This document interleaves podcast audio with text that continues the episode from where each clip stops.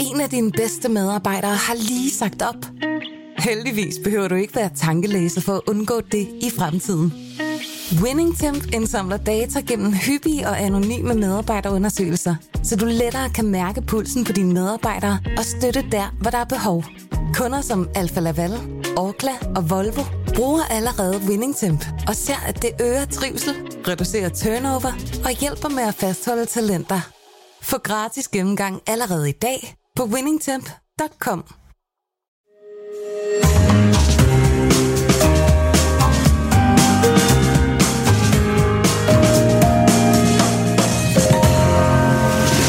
Du lytter til Succeskriteriet, en podcast fra Berlingske.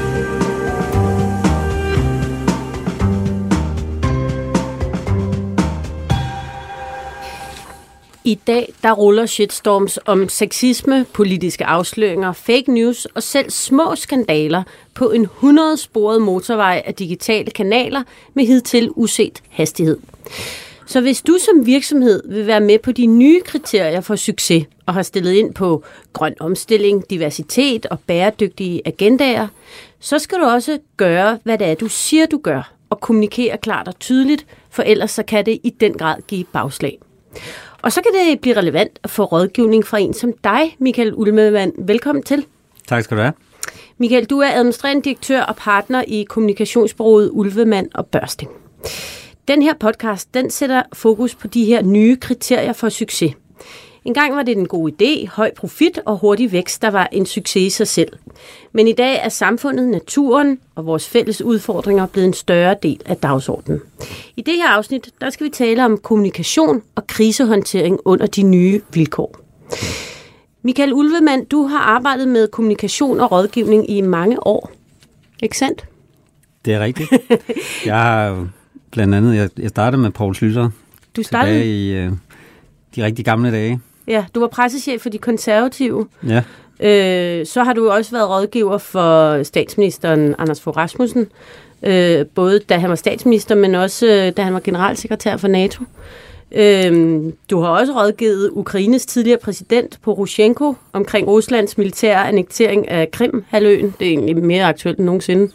Øh, du er uddannet journalist, og du har også arbejdet som redaktør og politisk korrespondent fra Bruxelles og Washington for Jyllandsposten. Du har virkelig, du har virkelig tiden lavet meget, Michael. Er, tiden er gået, ja. Det ja. må man sige. Det er gået hurtigt. Øhm, og jeg har jo inviteret dig ind i studiet i dag, fordi jeg tænker, at lige netop du med den her lange karriere, du har, både med kommunikation og krisehåndtering, både internationalt og herhjemme, og også fordi du har arbejdet som journalist, må have altså også bemærket, at der er sket et kæmpe skifte. Øh, behovet for kommunikation har jo ændret sig fra da du startede og så til i dag. Hvordan ser du den udvikling? Og det, det er jo har været en helt enorm udvikling. Selvfølgelig drevet frem af den teknologiske udvikling, først mm. og fremmest. Ikke? Mm. Og 24 timers kanaler og alle de der ting. Jeg kan huske dengang, jeg, jeg arbejdede for Poul Slytter, jamen der var det jo sådan, at sidst på dagen, så var der en lang liste med journalister, som gerne ville have en kommentar med et eller andet. Mm. Og den tog han, og så satte han sig ind der ved 18-tiden og ringede til hver enkelt journalist. Øhm, han ringede dem simpelthen op? Ja, det gjorde han. Øhm, og så var nyhedsdækningen jo ligesom klaret der. så skrev de Fordi det, han der sagde. var jo kun én uh, tv-avis, og der var ikke noget, der hed TV2, der var ikke noget, der hed nettet osv. Så, videre. så, så på mange måder var det jo, var det jo meget, meget anderledes. Og nu er tempoet sat gigantisk i vejret, øh, og man skal jo ikke vente i mange minutter, før man øh, skal kommunikere. Og det, der altid er kendetegnende for, for den gode kommunikation, det er jo, at, den, øh, at timing er den rigtige. Fordi ja. man kan sådan set sige det rigtige på det forkerte tidspunkt. Mm. Øh, og så har det ikke rigtig øh, den samme effekt. Mm. Og det skal vi nemlig dykke lidt ned i, det her med timing, fordi det er jo i, i, i den grad relevant. Øh, jeg nævnte, at du har, du øh, har et øh, kommunikationsbureau, øh, der hedder Ulvemand og Børsting, øh, som er bygget på tre ben. I har public affairs, altså offentlige anlægger, så har I corporate communication, og så har I crisis management, krisehåndtering. Prøv at fortælle, hvad det er konkret, I tilbyder folk, øh, jeres kunder, og hvem er det, der henvender sig til jer? Der er jo sket et, et kæmpe ryg øh, de senere år, forstået på den måde, at vi faktisk øh, nu meget beskæftiger os med øh, strategisk retning. Øh, mange virksomheder kommer og vil have en ny position. Hmm. i det marked, de nu befinder sig i, og, og det kan være forskellige årsager til. Øhm, det er jo typisk, øh, hvis vi ser inden for de seneste år, at man gerne vil spille en, en gerne have en anden position inden for bæredygtighed, mm. øh, øh, klima, hele klimaområdet osv., Øh, og det er faktisk, øh, hvis man gør det op, så er det faktisk 80 procent af vores omsætning, øh, nu der handler om det. Altså, så det er virksomheder, der er sådan i en traditionel øh, ja. øh, område, som kommer og siger, nu vil de gerne være bæredygtige, eller kommunikere, de er bæredygtige? Ja, for eksempel. Ja, eller have, have at vide, hvordan kan de få en stærkere position inden, inden for deres branche, for eksempel. Fordi det er jo sådan i dag, at hvis ikke man sørger for at have orden i sin butik, blandt andet på hele øh, klimaområdet, så er der rigtig mange, der ikke rigtig måske tager en alvorligt. Der er også en slags license to speak, mm. øh, mm. sådan så øh, politikere, andre øh, meningsdannere osv., øh, tager det alvorligt, det man siger, og man melder sig ind i, i de debatter, der rent faktisk findes øh, mm. på det område. Jeg har lagt mærke til, at med øh, lige præcis med bæredygtighed og, og klima, der er der begyndt at, at være en del, sådan, man taler om greenwashing. Altså der er mange, der nu vil være med i, i klubben og råber højt og siger, at det er de også, og så bliver de undersøgt, og så viser det sig, at eller de bliver grænsket, så viser det sig, at jamen, de øh, er ikke bæredygtige, eller øh, de har et kæmpe CO2-udslip, eller andre ting. Så hvis der kommer virksomheder til jer og siger, nu vil de gerne være en del af den her dagsorden, og øh, ligesom have en position, sætter jeg så også ind i, hvad alle deres kæder og alt, hvad de laver, og, og, og ligesom går det igennem? Eller siger man, jamen det er fint, det kommunikerer vi, og så blander vi os ikke i, om det er rigtigt? Nej, altså det, der er allervigtigst i, i sådan en debat her, det er selvfølgelig, at man punkt 1 træffer de rigtige beslutninger, men også, at man har rent faktisk dokumentationen klar. Mm. Fordi det værste, der kan ske, det er det, du nævner, at de påstår, at de er klimadukser, og så er de i virkeligheden bare sorte, når man mm. begynder at, at, at grave lidt ned i det. Og så er alt tabt på gulvet, vil jeg sige. Det, det er virkelig en position, som, som er svær at komme tilbage fra. Så vi går ind øh, og ser på, hvad der er, hvilke beslutninger har I truffet, hvor vi gerne hen, hvad har jeg dokumentation for det, og hvilken fortælling kan vi lave omkring de initiativer, I nu tager. Øh, det er enormt vigtigt, at det ikke bare er noget, man går ud og siger, man også prøver at, at gøre det relevant for folk, og vedkommende for folk. Mm. Øh, fordi ellers så rykker det jo ikke noget. Så vil mm. opfattelsen af dem bare være den samme, som den hele tiden har været. Jeg vil Men gerne det... nævne et enkelt eksempel, for ja. eksempel, som vi har set her øh, de sidste måneder. Mærsk, som har taget et kolossalt ryg på hele det område. Og det er jo, de er jo ikke kommet fra en position, hvor de ligesom var sådan nogle klimadukser, man kan nærmest sige øh, tværtimod. Ikke? Altså de, hele Mærsk-koncernen har haft gigantisk, og har det stadig gigantisk CO2-udledning. Øh, men nu har de ligesom sagt, okay, det her det er forretningskritisk for os, at vi øh, begynder at, at give vores bidrag til planeten på det her område. Og det er jo nok også fordi, det er jo ikke kun fordi, de er gode mennesker på esplanaden, det er også fordi, de, de kan se, at det er forretningskritisk, mm. øh, at de, de, øh, de bliver nødt til at gøre noget. Det kræver deres kunder, det kræver deres medarbejdere, det kræver deres kunders kunder, øh, og det kræver deres øh, stakeholder og alle mulige andre i samfundet. Så de, de bliver nødt til at rykke sig på det område, ikke kun over for de kunder, de har i dag, men jeg tror også, at det på lang sigt vil betyde, at, at flere vil vælge Mærsk, fordi det er den vej, øh, udviklingen går. Mm. Og står du og skal sende en pakke eller en container fra, fra Asien til, til Europa, øh, så er der mange, der vælger at sige, det er at prøve at gøre så bæredygtigt som muligt. Mm. Men det er jo, Mærsk er jo et godt eksempel. Nu ved jeg ikke, om det er en af jeres kunder. Det er det ikke. Men, øh, men, men Mærsk, eller for eksempel den sags skyld, Arla, som jo også prøver øh, at gerne ved det, de er jo så store, at så kan du jo altid grave et eller andet frem i et mm. hjørne af så stor en virksomhed. Det kunne man jo også med Arla. De taler om, at de øh, øh, har sådan noget CO2-kompensation, og så var der en drone, der undersøgte, om det nu var rigtigt osv., og så ruller den historie, øh, uanset om Arla egentlig gerne vil det eller ej. Og det, mm. det samme kunne jo også gælde for Mærsk, at man kunne sige, mm. jamen nu, nu kommunikerer de det her, og så går der ikke mm, særlig lang tid, ja, nu prøver jeg at tænke som dig, men så går der ikke særlig lang tid, så er der nogen, der begynder at rent faktisk at undersøge, og så altså, så derfor kan man vel godt forstå, at der især store virksomheder er påpasselige med det, fordi at du vil jo ikke kunne omstille dig så hurtigt, når du er så kæmpestor. Det, det er fuldstændig rigtigt.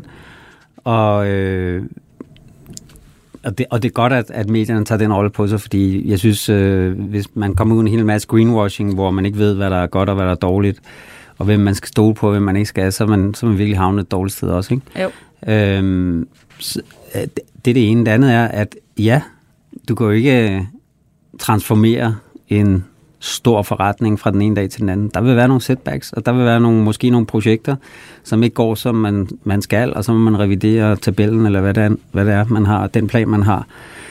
Øh, og og øh, det, det synes jeg bare, man skal være åben omkring. Så det skal man også kommunikere åbent? Jeg, jeg tror, det altafgørende er, at man viser, at man har den rigtige intention. Mm.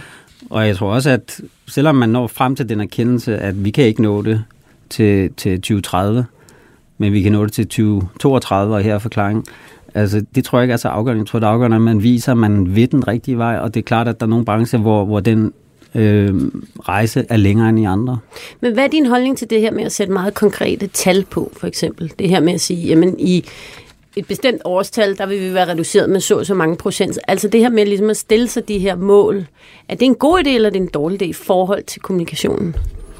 Jeg synes, det er det, der gør kommunikationen troværdig. Mm. At man ligesom siger, stiller krav til sig selv. Jeg tror også, det er nødvendigt i sådan en organisation, at de har et klart mål at arbejde efter, mm. og nogle klare ambitioner. Fordi, hvad, hvad er nyheden ellers? Er det, at øh, nu vil vi være, nu vil vi være lidt mere klimavenlige, men vi ikke fortælle, hvor meget? Altså, det er jo ikke nogen historie, man, man kommer afsted med. Så man bliver nødt til ligesom at gå øh, planken ud og sætte sig et, Helt- et, helt et, et målbart øh, mål et eller andet sted i fremtiden. Ja, lige præcis. Også selvom man ikke nødvendigvis kan holde det. Ja, altså det er klart, det, det bedste i alle verden er, være, hvis, øh, hvis tingene går på en lige streg og sådan noget.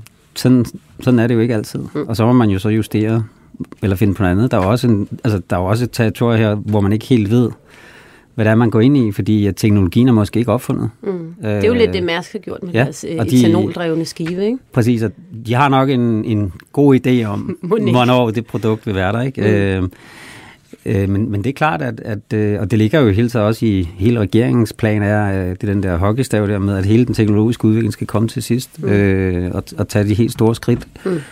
Og det tror jeg, der er noget rigtigt i, at øh, der er en del øh, brancher, som er gået i gang med at, at udvikle nu, og, og håber at kunne tage de store skridt, som, som, som de kommunikerer. Mm. Og, og jeg synes, det er en del, altså det, det her det er så store ændringer i samfundet. Jeg synes også godt, man må kommunikere det, som er vanskelighederne. Mm. Altså være åben om, at det er heller ikke altså, er nemt nødvendigvis. Eller, Ja, det er jo det, jeg synes, det er det, der gør det troværdigt. Også, det, det, det er det, der fortæller omverdenen, at det er faktisk en ret omfangsrig rejse, vi er igennem her, Mm. som påvirker hele, øh, ja, hele virksomheden faktisk. Mm. Øh, en anden side af dit arbejde, Michael, det er jo så også det her krisehåndtering, som jeg nævnte før, og som jo i den grad kan tage fart i dag. Altså, jeg, ved, jeg har på fornemmelsen, det nærmest øh, accelererer fra, fra måned til måned. Altså, øh, ting blusser op lynhurtigt, øh, fylder helt utrolig meget i medierne, øh, og bliver så hurtigt øh, afløst af noget nyt. Hvis jeg nu var en øh, erhvervsleder eller en anden cheftype, der kom til dig, øh, hvor I, altså, og, og skulle have hjælp, fordi en af de her kæmpe shitstorme er under opsejling, og jeg aner ikke, hvordan jeg skal øh, håndtere det. Øh, hvad gør du så? Øh, Hvad er dit første og bedste råd? Ti stille, ti stille og gå hjem og ligge dig under dynen, eller hvad? Ja, den, altså det bedste, der sker, det er jo, hvis, øh, hvis der kommer nogen i god tid, fordi som regel bliver der begået en hel masse fejl øh, fra start i, i en virksomhed, hvor man i de værste tilfælde allerede har talt mm. med ekstrabladet og er bange for, hvad der står i morgendagens avis. Ja. Jeg er også blevet ringet op af- kunder klokken halv tolv om aftenen, som var ked af, at de var på forsiden af børsen næste dag. Hvad kan vi gøre ved det? Så er det klart, at spillerum- spillerummet er relativt lille.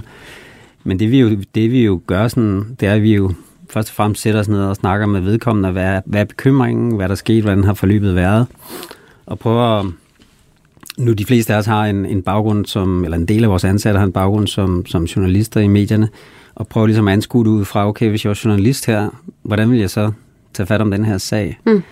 Hvad er det for, hvor ligger problemet? Hvem driver problemet? Hvis vi snakker om, om shitstorm, er det, en- er det en speciel gruppe? Er det, er det 3F, eller er det almindelige danskere? Altså, der er jo kæmpe forskel på, øh, jeg kan huske dengang på, på journalistuddannelsen, øh, der var øh, blev vi undervist i, at man skal altid finde kvævlanten i en sag, og det gælder jo sådan set også her, øh, uden at jeg vil nedgøre det på nogen måde, men, men det var bare en måde at kalde det på, at man skal ligesom finde ud af, hvor omfangsrigt er det her, hvem er det, der driver sagen frem. og så prøve at skabe sig et, øh, et billede af, hvad betyder den her sag for virksomheden? Hvor alvorlig er den? Øh, Hmm.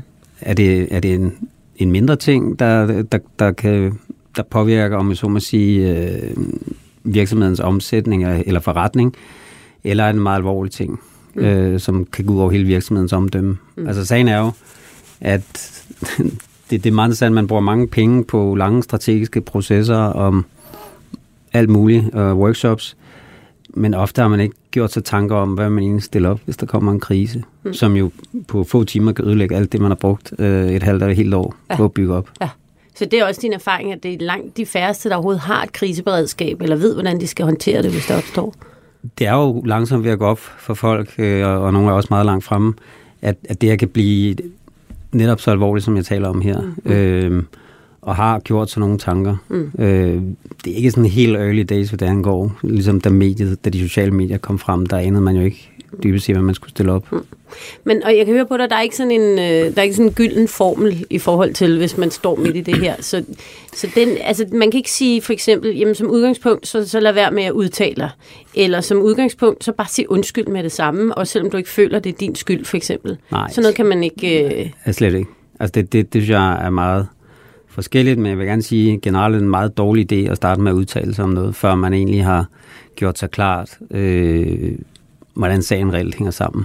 Jeg har bare lagt mærke til, Michael, i de sager, der ruller for tiden, at det, at, øh, at man ikke udtaler sig, hvis man er hovedpersonen, kan også skabe en masse raseri. Altså, og en masse, så kan det ligesom løbe løbsk på en helt anden måde, fordi at, mm. Mm, der er ikke nogen til at korrigere den, mm. den fortælling, der er. Mm. Så det kan vel også være et dårligt råd nogle gange slet ikke at sige noget, eller hvad? Det hører med i den indled, de indledende overvejelser, mm. man har. Mm. Altså som reglen, altså generelt er det jo sådan, at virksomhedsledere, de skal ud og kommunikere. Mm. Øh, og det er det store skifte, der er sket øh, inden for de, de seneste år. Øh, man kan ikke gemme sig bag en årsrapport eller En et Excel-ark. Længere. Ja, det, det kan man Mm. ikke længere. Mm. Det, det kræver nogle, nogle folk med visse stjerner på skuldrene, som går ud og siger nogle ting. Men som jeg talte om før, så er timing jo også afgørende. Så hvis vurderingen er, at, at, øh, at øh, det gør ikke noget, at der lige, man lige ser sagen an lidt fra dag til dag, om Mm. hvordan den udvikler sig, så kan det jo være det rigtige råd, frem for at man buller ud, Mm. og så får sagt det forkerte. Mm-hmm. Og det kan man jo ikke tage igen, hvis man først har sagt Sådan er det jo forkerte. ikke. Ja. Øh, altså over de sidste par år, der er der jo den grad rullet sager om MeToo og sexisme på arbejdspladserne, partikontorerne, særligt i mediebranchen, både DR, TV2, Berlinske, øh, hvor tidligere ansvarhævende chefredaktør på BT, Michael Dyrby, i den grad var i vælten. Men flere andre værter og redaktører er stoppet eller opsagt rundt omkring i branchen. Der har også været øh, andre steder, altså der har været shitstorms over bryggeriet Mikkeller, brancheorganisationen Landbrug og Fødevare, øh, og altså en del andre. Øh, og især håndteringen af mange af de her sager er blevet kritiseret. Og jeg ved, og det har jeg også øh, øh, respekt for, at du vil jo ikke kommentere på konkrete sager. Men har du rådgivet sager om sexisme? Ja, det har jeg. Øh, jeg vil tro, inden for de sidste øh, 12-18 måneder har vi måske været inde i en 4-5 sager i forskellige brancher. Ja. Og hvordan adskiller de her sager sig øh, sådan rent kommunikationsmæssigt i forhold til andre?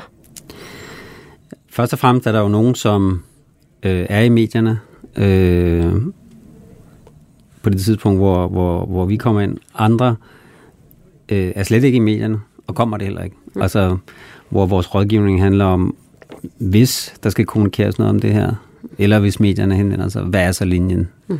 Hvad er det, vi kommunikerer ud til?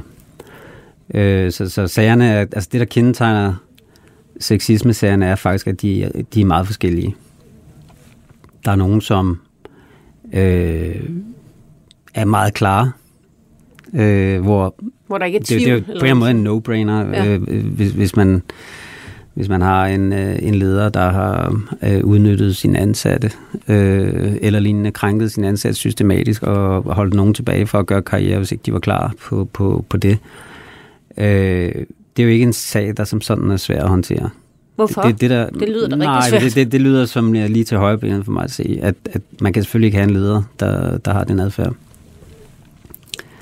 Det, som er svært, det er jo de der zoner, øh, gråzonesager, hvor det er første gang, man hører om noget. Det er måske ikke så klar, det er så ikke lige så klart, hvad der er, der er sket, og det er ikke, øh, der, der er forskellige udsagn og sådan noget. Og på den måde er der jo, er der jo en, en og der er jo menneskeskæbner, det skal man huske. Altså, der er jo virkelig ulykkelige menneskeskæbner på begge sider involveret i det her. Mm. Og det kan være meget afgørende for, for folks øh, liv fremadrettet, hvad der rent faktisk sker. Så, så det, det er de sager, der er de vanskelige. Det, som vi jo går ind og ser på, blandt andet i forbindelse med kommunikationen, det er generelt den her virksomhed, hvordan, hvilken linje ligger der? Altså, er der en klar øh, politik omkring de her ting? Eller skal man, skal man ikke have det ret hurtigt, faktisk? Mm. Er der klare retningslinjer for, hvordan en øh, leder må agere? Mm. Hvad med en mellemleder? Hvad med øh, en øh, faglig spydspids af en eller anden karakter, som, som de unge måske kan se op til? Øh, hvad må man, hvad må man ikke? Mm. Klart regelsæt er vigtigt. Og hvis der så sker noget, så skal der så også være et setup omkring det, som de ansatte kan føle sig trygge i. Mm. Og det, det synes jeg er, er, er meget væsentligt. Synes du, sexisme-sager er sådan kommunikationsmæssigt og krisehåndteringsmæssigt sværere at håndtere end andre? Ja, det synes jeg. Øh, også fordi, netop fordi der er personer involveret, så er der også et andet regelsæt. Mm. Altså, der, det er begrænset, hvad man rent faktisk må kommunikere udad til mm. omkring øh, ansættelsesforhold og enkeltpersoner. Mm. Hele GDPR-relementet. Og som sagt, så, så, er der, så er der jo menneskeskæbner involveret, og, og folk kender hinanden og sådan noget. Så det er, det er et, det er et svært område at komme ind i. Mm, det kunne jeg godt forestille mig. Er der nogensinde øh, nogen, der kommer til dig, virksomheder eller personer, som du har sagt nej til, fordi at øh, det overskrider dit eget sådan, moralske kompas? Øh, hvad taler vi nu generelt?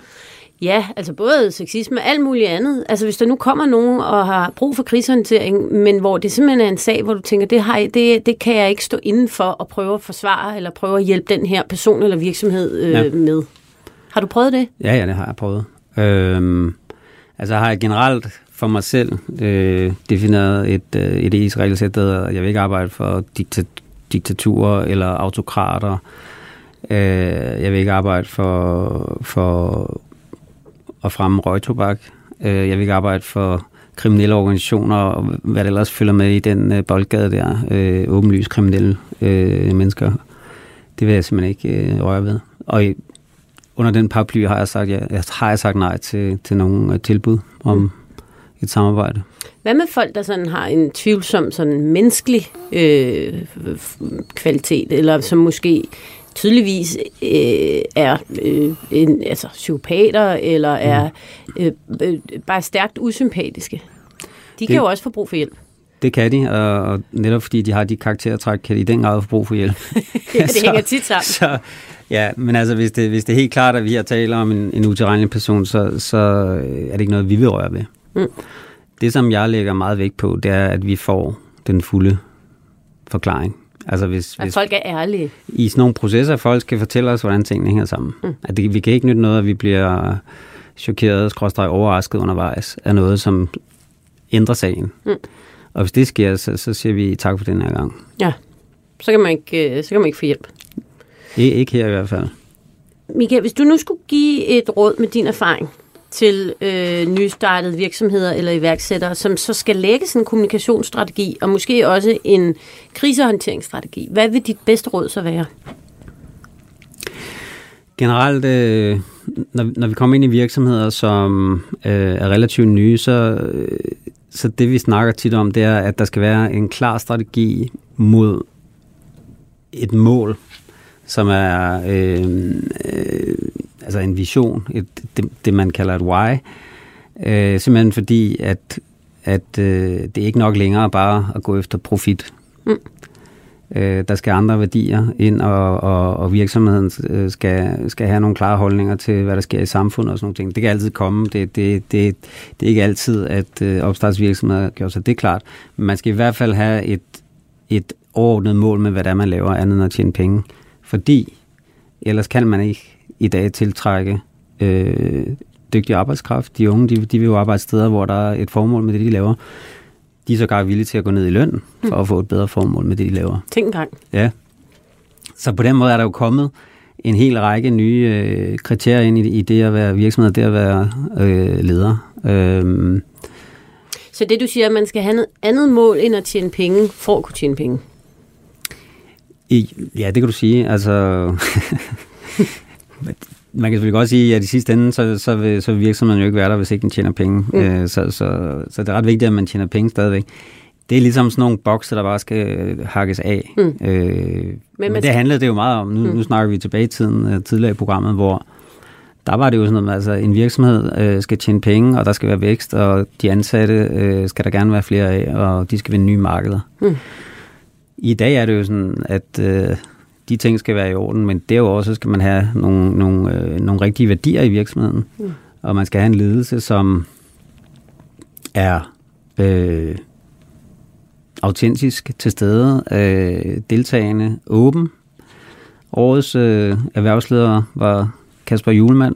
Mm. Det er jo ikke nogen tilfældighed, fordi han, er, han har udvist den her nye form for moderne ledelse, også hvor han ligesom fremhæver Mathias Sanka på udskift, udskiftningsbænken som, som øh, kampens bedste spiller, øh, eller kampens spiller, øh, fordi øh, det betød meget, at han havde et engagement på bænken for, mm. hvordan holdet mm. præsterer. Mm. Og så ikke bare altid fremhæve dem, der er frontrunners, øh, men også interessere sig for hele organisationen. Mm. Øh, vi vil se virksomhedsledere, som interesserer sig for, for dem, der sidder i frontdesk og på lageret øh, videre, øh, på en helt anden måde, end vi har set tidligere. Mm. Godt. Jamen, øh, Michael Ulvemand, tak fordi du kom og øh, løftede sløret for den måde, du øh, håndterer øh, kommunikation og krisehåndtering i en, øh, i en rimelig vild tid på. Øh, det er jeg meget glad for. Som jeg bemærkede, inden vi gik i gang, så er det jo ikke meget, du selv optræder i medierne. Det er rigtigt. Så øh, det er jo dejligt, at øh, jeg for en gang skyld har fået, fået lov til at tale med, øh, med manden bag, øh, bag, bag kommunikationen. Tusind tak, fordi du kom. Tak for invitationen. Det var en stor fornøjelse. Hvis du vil vide mere om, hvordan succeskriteriet er i forandring i dansk erhvervsliv, så gå ind på berlinske.dk. Vi høres ved. En af dine bedste medarbejdere har lige sagt op. Heldigvis behøver du ikke være tankelæser for at undgå det i fremtiden. WinningTemp indsamler data gennem hyppige og anonyme medarbejderundersøgelser, så du lettere kan mærke pulsen på dine medarbejdere og støtte der, hvor der er behov. Kunder som Alfa Laval, Orkla og Volvo bruger allerede WinningTemp og ser, at det øger trivsel, reducerer turnover og hjælper med at fastholde talenter. Få gratis gennemgang allerede i dag på winningtemp.com.